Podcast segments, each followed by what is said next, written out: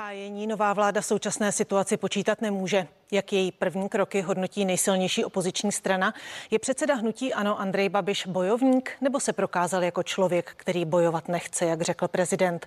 A nebude se Karel Havlíček, dvojnásobný bývalý ministr odpovědný za dopravu, průmysl i, i vědu, teď nudit? Zeptám se ho za chvíli. Dobrý den, vítejte ve studiu. Dobrý den a děkuji moc za pozvání. Jak se cítíte jako opoziční poslanec? Cítím se výborně, jsem nabit energií, takže u mě žádná změna. Samozřejmě změna pracovní to je, ale nemyslím tím jakoby změna, že by jsem se fyzicky nebo psychicky cítil hůř. A vyspal jste se o víkendu? Vyspal jsem se, ale ne zas tak asi, jak možná byste si myslela.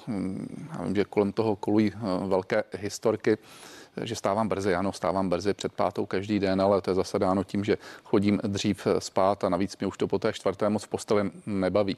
Takže, takže už se převaluju a když dal manželce pusu na čelo ve 4.30, tak si ji rozbliká hlava jak semafor, jaký tam předám energii. Ale eh, chodím třeba spát 11 už. Takže jako opozičního poslance určitě vás, eh, nebo určitě budete stávat tak, jak jste byl zvyklý.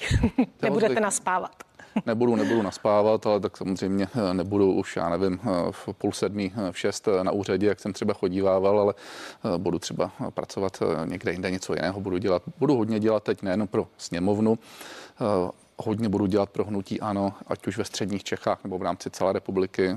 Chci pomoct panu Babišovi poměrně dost v těch lokálních pobočkách ANO a budu se věnovat i univerzitě, což jsem trošku šedil v té poslední době. Musím dopsat nebo zaktualizovat, aby byly přesný dvě knížky pro studenty. Jedna z nich je konce v angličtině, takže budu mít teď práce celkem dost. Co konkrétně budete dělat pro hnutí ANO?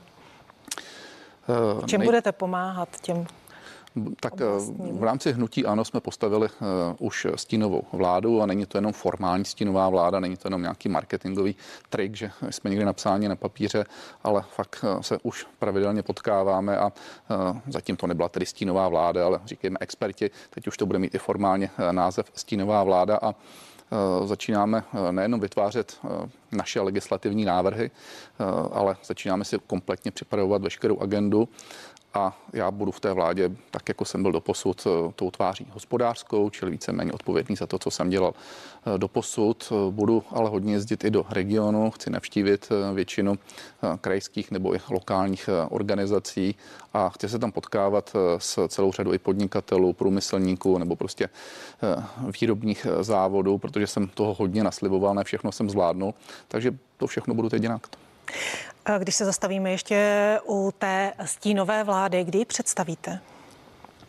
Já mám ten pocit, že dokonce už možná to někde zaznělo, ale to je na panu eh, eh, předsedovi eh, této stínové vlády, panu Babišovi, jestli to se nějak marketingu ještě pojme, to teď přesně nevím, ale v každém případě už jsme nejenom v průběžném kontaktu, ale už si potkáváme. Kdo bude na postu stínového ministra zdravotnictví, protože Adam Vojtěch už tam logicky nebude? Tím, že to zřejmě teda ještě nebylo také představeno, tak já to nebudu teď komentovat, samozřejmě vím to. Eh, potkáváme se už eh, takto. Ale... Říkal jste, že už to komentováno bylo, tak se ptám. Ano, bylo, ale teď si nejsem jistý, jestli tam byli jednotliví členové, ale tak tohle vám prozradit můžu, pan Špičák. Mm-hmm. Nebudete se teď nudit, předával jste vlastně třem ministrům, měl jste hodně napilno, předával jste novému ministrovi dopravy, ministrovi průmyslu a obchodu a také vlastně Heleně Langšádlové jste předával i vědu. Ano, v rámci no, vlastně předávání pátek, sobota jsem předal tři tyto eh, úřady. Myslím si, že se to předalo bez problému všechno. Eh, nutno říct, že eh, jsem se všemi vlastně přebírajícími budoucími ministry byl v kontaktu už předtím s panem Kupkou víceméně dlouhodobě, protože se známe a mm, vím, že on se dopravě věnoval i v rámci středočeského kraje, takže ten přichází do prostředí, kterému není úplně cizí. S paní Langšádlovou jsme víceméně Eh, soupeřili eh, v jiných oblastech, bylo to hlavně o Dukovanech, takže eh, tam jsem se jí snažil dát ty nejdůležitější informace. A s panem Síkelou jsem se rovněž potkal předtím, je to člověk z praxe, z biznisu. Já jsem taky přišel na průmysl jako člověk nepolíbený politikou, takže eh, vím, co ho eh, čeká. Bude to pro ně určitě velká výzva, protože zejména oblast energetiky, ale ještě třeba dodělání covidových programů pro podnikatele, které jsou připraveny a já doufám, že se od ledna spustí, tak to jsou důležité kroky, které teď musí podle mého názoru neprodleně udělat. Řešili jste taky uh, s nimi to, uh, jestli tam proběhnou na ministerstvech nějaká škatulata, hýbejte se a jak výrazná budou? Neřešil jsem to s nimi, je to samozřejmě eh, v jejich odpovědnosti. Já jsem na eh, těchto rezortech nebo úřadech neměl ani jednoho politického náměstka, tak jsem zvědavý, jak se s tím poperou eh, noví ministři a nikdy jsem nevybíral lidi podle politické příslušnosti. Já jsem se díval prostě na to, co znají a ani jsem se nedíval, koho třeba volí nebo jestli třeba jsou v nějaké straně. Prostě bral jsem je podle eh, jejich kompetencí a musím říct, že jsme postavili výborné týmy na průmyslu i na eh, dopravě. A nemáte informace, jestli ty týmy ty zůstanou nebo jak to bude, Já jak to bude dál? Ani od nich. To jsou jenom trošku rozumní lidé a podle mého názoru to jsou rozumní lidé, eh, tak eh, tam nemůžou prostě dělat eh, žádnou, žádnou revoluci. Samozřejmě, že si tam třeba přivedou nějakého politického náměstka, já jsem si ho nepřivedl, ale logicky prostě to je jejich, jejich, jejich rozhodnutí, tak to je věc jedna, ale v těch odborných sekcích se domnívám, že jsou postaveny dobře. Já narážím i na to, že vlastně uh, oznámil svůj konec uh, policejní prezident po neformální schůzce uh, se současným už ministrem vnitra Vítem Rakušanem. Co na jeho odchod říkáte?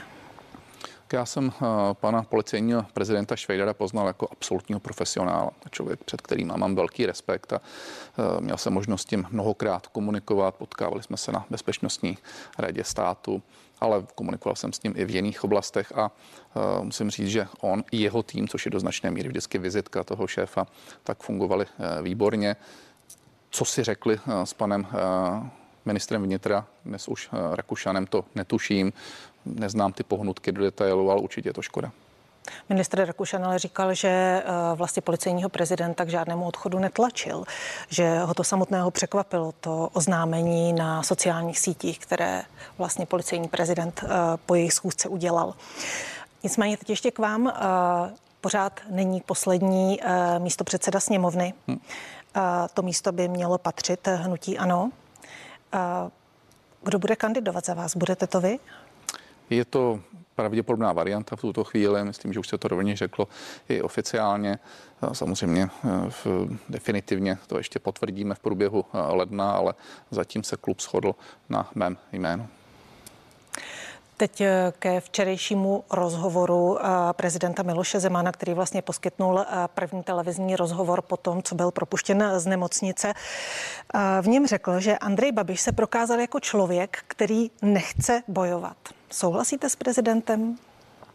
V tomhle bych s ním nesouhlasil, protože Eh, já znám Andrej Babiše dobře, trufám si tvrdit, že někdo ho z vlády nezná tak dobře jako já v tom pracovním slova smyslu, v té spolupráci, kde jsme eh, spolu toho eh, hodně odpracovali, hodně jsme i projeli destinací v zahraničí a myslím si, že to je člověk extrémně pracovitý, urputný a člověk, který se opravdu jen tak nevzdává. Na druhou stranu je to člověk velmi zkušený, který ví, že prostě nemůže jít do prohrané bitvy.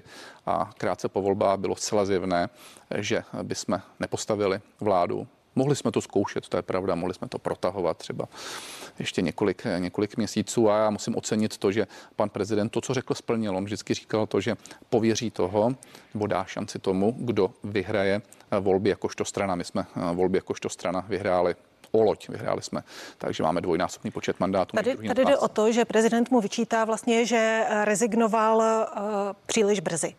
Ale já a prezident snažím... je také zkušený politik. Ano, ale já se snažím to vysvětlit v tom, že prostě pokud uh, jsme si to sečetli, viděli jsme, že by to uh, nevedlo k tomu uh, výsledku, že by to bylo pouhé protahování. My jsme vždycky říkali, že nechceme být ti, kdo budou obstruovat, a teď tím nemyslím jenom v tom slova smyslu ve sněmovně, ale kdekoliv jinde. Navíc jsme ve velmi mimořádné době, to si uvědomme. Prostě Chápu, mě jde, mě jde o to, proč pan prezident podle vás tedy uh, na těch dvou pokusech, o kterých mluvil, trval. Protože i on si to uměl spočítat. Ano, ale tak trval, protože to slíbil. A zase znovu říkám, já jako si cením toho, že když někdo něco řekne, a musím říct, že pan prezident Zeman drží slovo, tak že eh, přesně podle toho jednal. Jedna věc je ale, že to nabídnou, druhá věc je, že ta nabídka nebyla přijata, protože znovu říkám, eh, matematika je jasná, navíc jsme v mimořádné době a protahovat tuto chvíli, já si myslím, že by to eh, prostě nevedlo, nevedlo k jinému výsledku, než který nakonec byl, akorát by se to protáhlo. A třetí věc je vlastně i to, že prezident to ale uh, Andrej Babišovi teď vlastně jakoby vyčetl. Já bych, že to je spíš takové přátelské pošťouchnutí, že to není prostě něco úplně eh, zásadního v smyslu toho, že prostě eh, v, přišel o to být eh, premiérem. Já myslím, že to všichni vnímáme tak, že ta situace byla jasná po volbách a my musíme umět vyhrávat, ale stejně tak musíme umět prohrávat. Byť jsme v tomto případě hráli jeden ku pěti, každý nech si to prostě přebere, ať si z toho udělá svůj závěr, ať se podívá na to, jakou šanci má prostě pěti koalice vládnout a v, my ale musíme uznat to, že prostě proti těm pěti jsme prohráli. Překvapilo vás, že prezident Miloše Zeman nakonec jmenoval vládu, eh, včetně kandidáta na ministra zahraničí a už současného ministra zahraničí Jana Lipavského?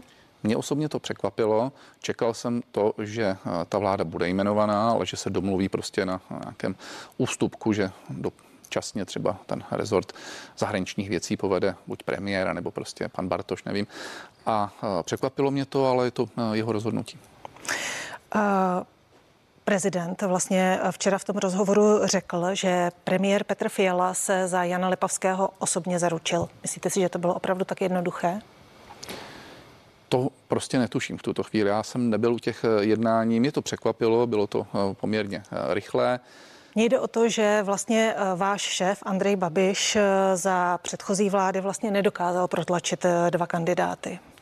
No, nedokázal, ono to není o tom, že by, se, ono, že by se, ono se stále to si komentuje tak, že někdo protlačuje, někdo ne. Ono je to vždycky o nějaké dohodě. Podle mého názoru je vždycky lepší, pokud se premiér s prezidentem dohodnou a udělají třeba určitý kompromis. O tom je politika.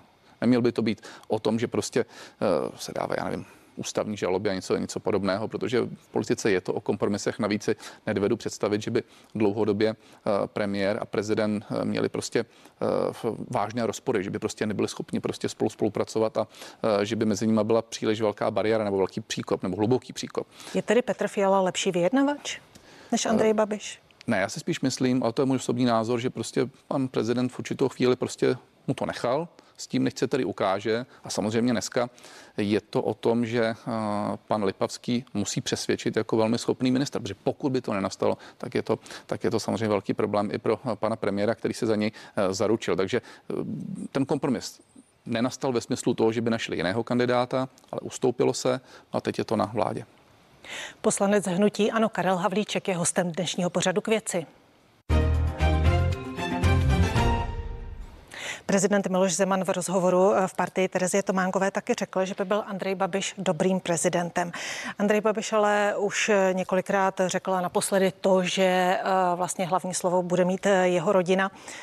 Půjde podle vás do toho vždy, když eh, nějak, nějaký post odmítal dopředu nebo mluvil o tom, že eh, to nechce dělat, eh, tak potom nakonec na tom postu skončil. Jak to bude tentokrát? No, jak to bude, to je otázka na pana Babiše. Jak vy si myslíte, že to bude? Pokud byste se ptala, jestli se domnívám, že je dobře, aby do toho šel, tak se domnívám, že je dobře, aby do toho šel. A to z mnoha důvodů nikdy nebudeme všichni stoprocentně uspokojeni, jakožto obyvatele, tím, kdo nakonec bude eh, prezidentem, že každý si představuje eh, někoho jiného. Někdo by chtěl, aby to byl filozof s nadhledem, který prostě nepřísluší žádné straně, ničemu. Někdo by chtěl, aby to byl tvrdý vyjednávač, manažer, který bude hájit naše zájmy v zahraničí. Někdo by chtěl, aby to byl úředník, který bude znát dobře politické řemeslo. A někdo by chtěl, aby to byl kladeč, kladeč věncu. Z tohoto úhlu pohledu se domnívám, že je správné, aby tam Eh, šel někdo, kdo je známý a kdo má silnou podporu. Prostě nedomnívám se, že by bylo dobré vytáhnout z nějakého uměleckého klobouku eh, nějakého králíka eh, pokusného, který by se možná na první pohled jevil jako zajímavý kandidát, ale že by to měl být někdo, kdo je politicky dostatečně známý, kdo tu podporu má. Pan Babiš nepochybně tu podporu má. A myslím, Myslíte si, že bude mít šanci. podporu přes 50 to samozřejmě neví nikdo v tuhle chvíli, eh, ale v současné době patří mezi eh, nejrespektovanější nebo nejoblíbenější nebo nejznámější politiky. Samozřejmě má i své odpůrce, ale to každá silná osobnost. Teď, když se dostaneme k těm prvním rokům vlády, protože jsou určité priority, které vláda musí řešit, jednou z nich je pandemie. Nová vláda se sešla hned v pátek po svém jmenování na eh, zasedání a rozhodla o tom, že nebude žádat o prodloužení nouzového stavu. Jaký je váš názor na to? Podle mého názoru to není nejšťastnější opatření, protože ten nouzový stav teď zásadním způsobem nikomu nevadil. Ano, byl, ale v, ta opatření nedopadala tak, jako v těch prvních vlnách. A já se nedomnívám, že jsme z toho venku. Je to můj názor jakožto člověka, který byl u mnohých jednání s experty, s odborníky, s epidemiology. Neříkám to teď jako člověk, který v, řídil rezort průmyslu a dopravy. Proč by ten ale nouzový stav měl současné situaci pomoci čím? Umožňuje té vládě prostě dělat okamžitá rychlá opatření, která prostě můžou reagovat, kterými mohou reagovat prostě na vzniklou situaci. A ta podstata je v jedné věci Omikron je dneska skutečně hrozbou. Eh, je zřejmé, že v Evropě se na něj dobře připravují. Podívejme se, co se děje v Nizozemí, co se děje eh, v, ve Velké Británii, ale i se podívejme na kroky třeba německé vlády.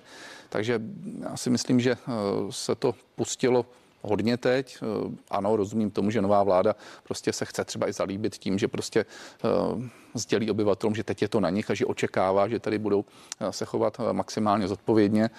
Uvidíme, ale podle mého názoru to úplně nešťastnější není a samozřejmě je to už teď na té nové vládě a nese velkou odpovědnost za to, pokud ta čísla půjdou v lednu nebo v únoru nahoru zásadním způsobem, a bude to v důsledku toho, že se to příliš uvolnilo teď eh, v tom posledním eh, týdnu nebo v těch posledních dvou týdnech. Tak ono to asi nahoru půjde v souvislosti s tím, co vidíme v jiných evropských bychom, zemích. Pokud, pokud bychom měli takhle uvažovat, paní redaktorko, že to nahoru určitě půjde, tak bychom taky se podle toho měli chovat s nějakým předstihem. A znovu říkám, to není o restrikcích, že by se měly zavírat obchody, že by se měly zavírat restaurace, že by se měla zavírat kultura. Ale ta určitá omezení, která tam byla, tak podle názoru nikoliv Karla Havlíčka, ale podle názoru třeba Robert Koch Institut, což je nejvyhlasnější evropská instituce, ke které uh, jsme i my uh, vzhlíželi ve smyslu prostě uh, jejich doporučení a bylo nám to rovněž vytýkáno, když jsme třeba nejednali podle eh, jejich názoru, tak eh, já bych tady nevymýšlel kolo, ale snažil bych se eh, držet těchto, těchto institucí. Ministr zdravotnictví Vlastimil Válek se rozhodl, že na Vánoce místo těch opatření bude právě na lidi apelovat. Vy už jste o tom mluvil. Vy tedy nevěříte, že apely zaberou? Já bych byl rád, kdyby zabrali. My jsme rovněž apelovali a mnohokrát, ale na druhou stranu chápu a vidím i tu frustraci těch lidí. Si uvědomme, že jsme v tom covidu už téměř dva roky. Je to vlna za vlnou. Je celá zjevné, že, eh, a to není chyba samozřejmě té vlády teď, ani to nebyla chyba naše, že svět si není schopen poradit s covidem s čím si je schopen částečně poradit s ochranou obyvatel, to znamená to o proočkování a o tom, aby nebyly plné nemocnice a to je to, k čemu každá země, eh, každá země eh, směřuje ale um, uvidíme. Já samozřejmě nechci být v tuhle chvíli prostě špatným prorokem a uh, já v tomhle slova smyslu nové vládě opravdu nepřeji nic špatného, protože jestli si něco musíme všichni přát, tak je to, aby jsme se prostě z toho covidu uh, dostali, ale uh, vidím prostě, jak se chovají ostatní země a jsem při zemi, protože jsem si to sám mohl několikrát vyzkoušet a věděl jsem, jak náročné to rozhodování. Vlastimil Válek také říkal, že 27. prosince bude mít jasná data ohledně Omikronu z Velké Británie a že pak přijmou opatření, jaká by opravdu ochránila obyvatele. Nestačí to takhle? To asi není otázka na mě. Já jsem řekl svůj názor jakožto člověka, který byl u všech rozhodnutí do posud a v odpovědnost už je dneska jednoznačně v rukou nové vlády.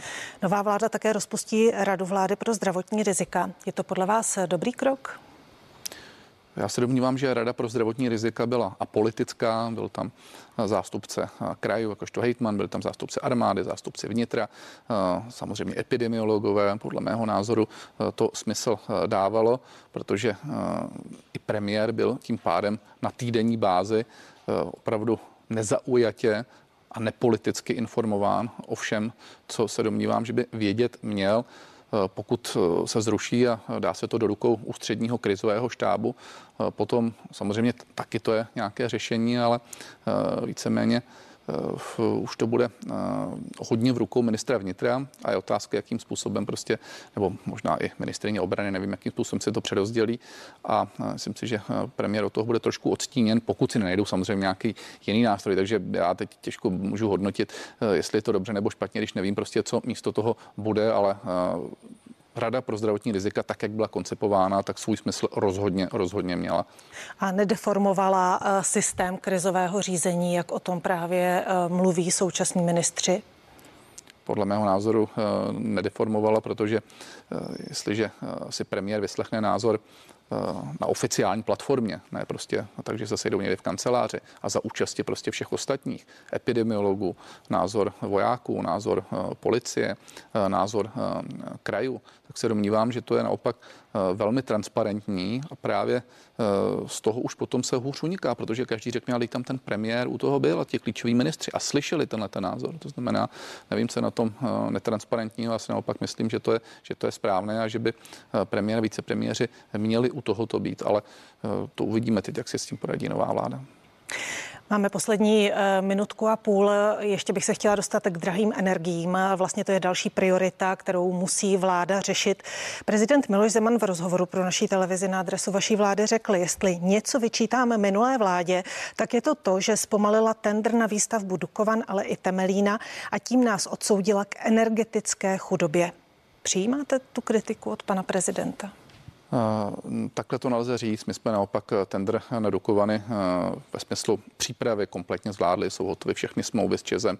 Bezpečnostní posouzení je schválen zákon. Ano, je pravda, že nám opozice dělala problém a půl roku nám obstruovala ten zákon, ale podařilo se. Takže teď už se čistě jenom vypíše tender a nestratili jsme tam v podstatě žádný čas, protože až v roce 23, 4, spíše 4 se bude podepisovat smlouva s potenciálním dodavatelem a 29 se začne stavět tak, jak to bylo naplánováno plánováno. Eh, ta okamžitá eh, v situace, teď, která je v energiích, není dána eh, naším postupem v rámci jádra, to znovu říkám, to jsme naopak udělali přesně podle plánu, ale ta je v důsledku spekulací na trhu s plynem, je v důsledku v toho, že je jiné počasí, prostě méně fouká, tím pádem nefungují tolik větrné elektrárny, je chladněji a současně se rychleji odstavuje uhlí a dokonce i jádro v Německu, než se očekávalo. Takže to je dneska problém celosvětový, celoevropský který se musí řešit a tedy na evropské úrovni, to znamená tlakem na eh, jiném systému obchodování s emisními povolenkami,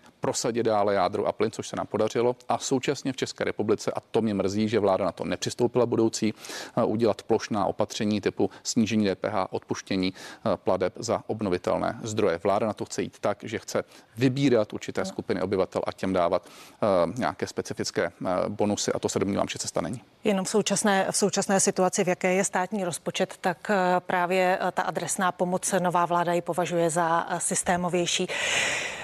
Děkuji vám za dnešní účast v pořadu k věci. Já moc krát děkuji za pozvání a přeji všem klidné svátky. A vás ještě pozvu k následující zpravodajské relaci. Začíná už za chvíli, tak se dívejte a užijte si hezký den se CNN Prima News.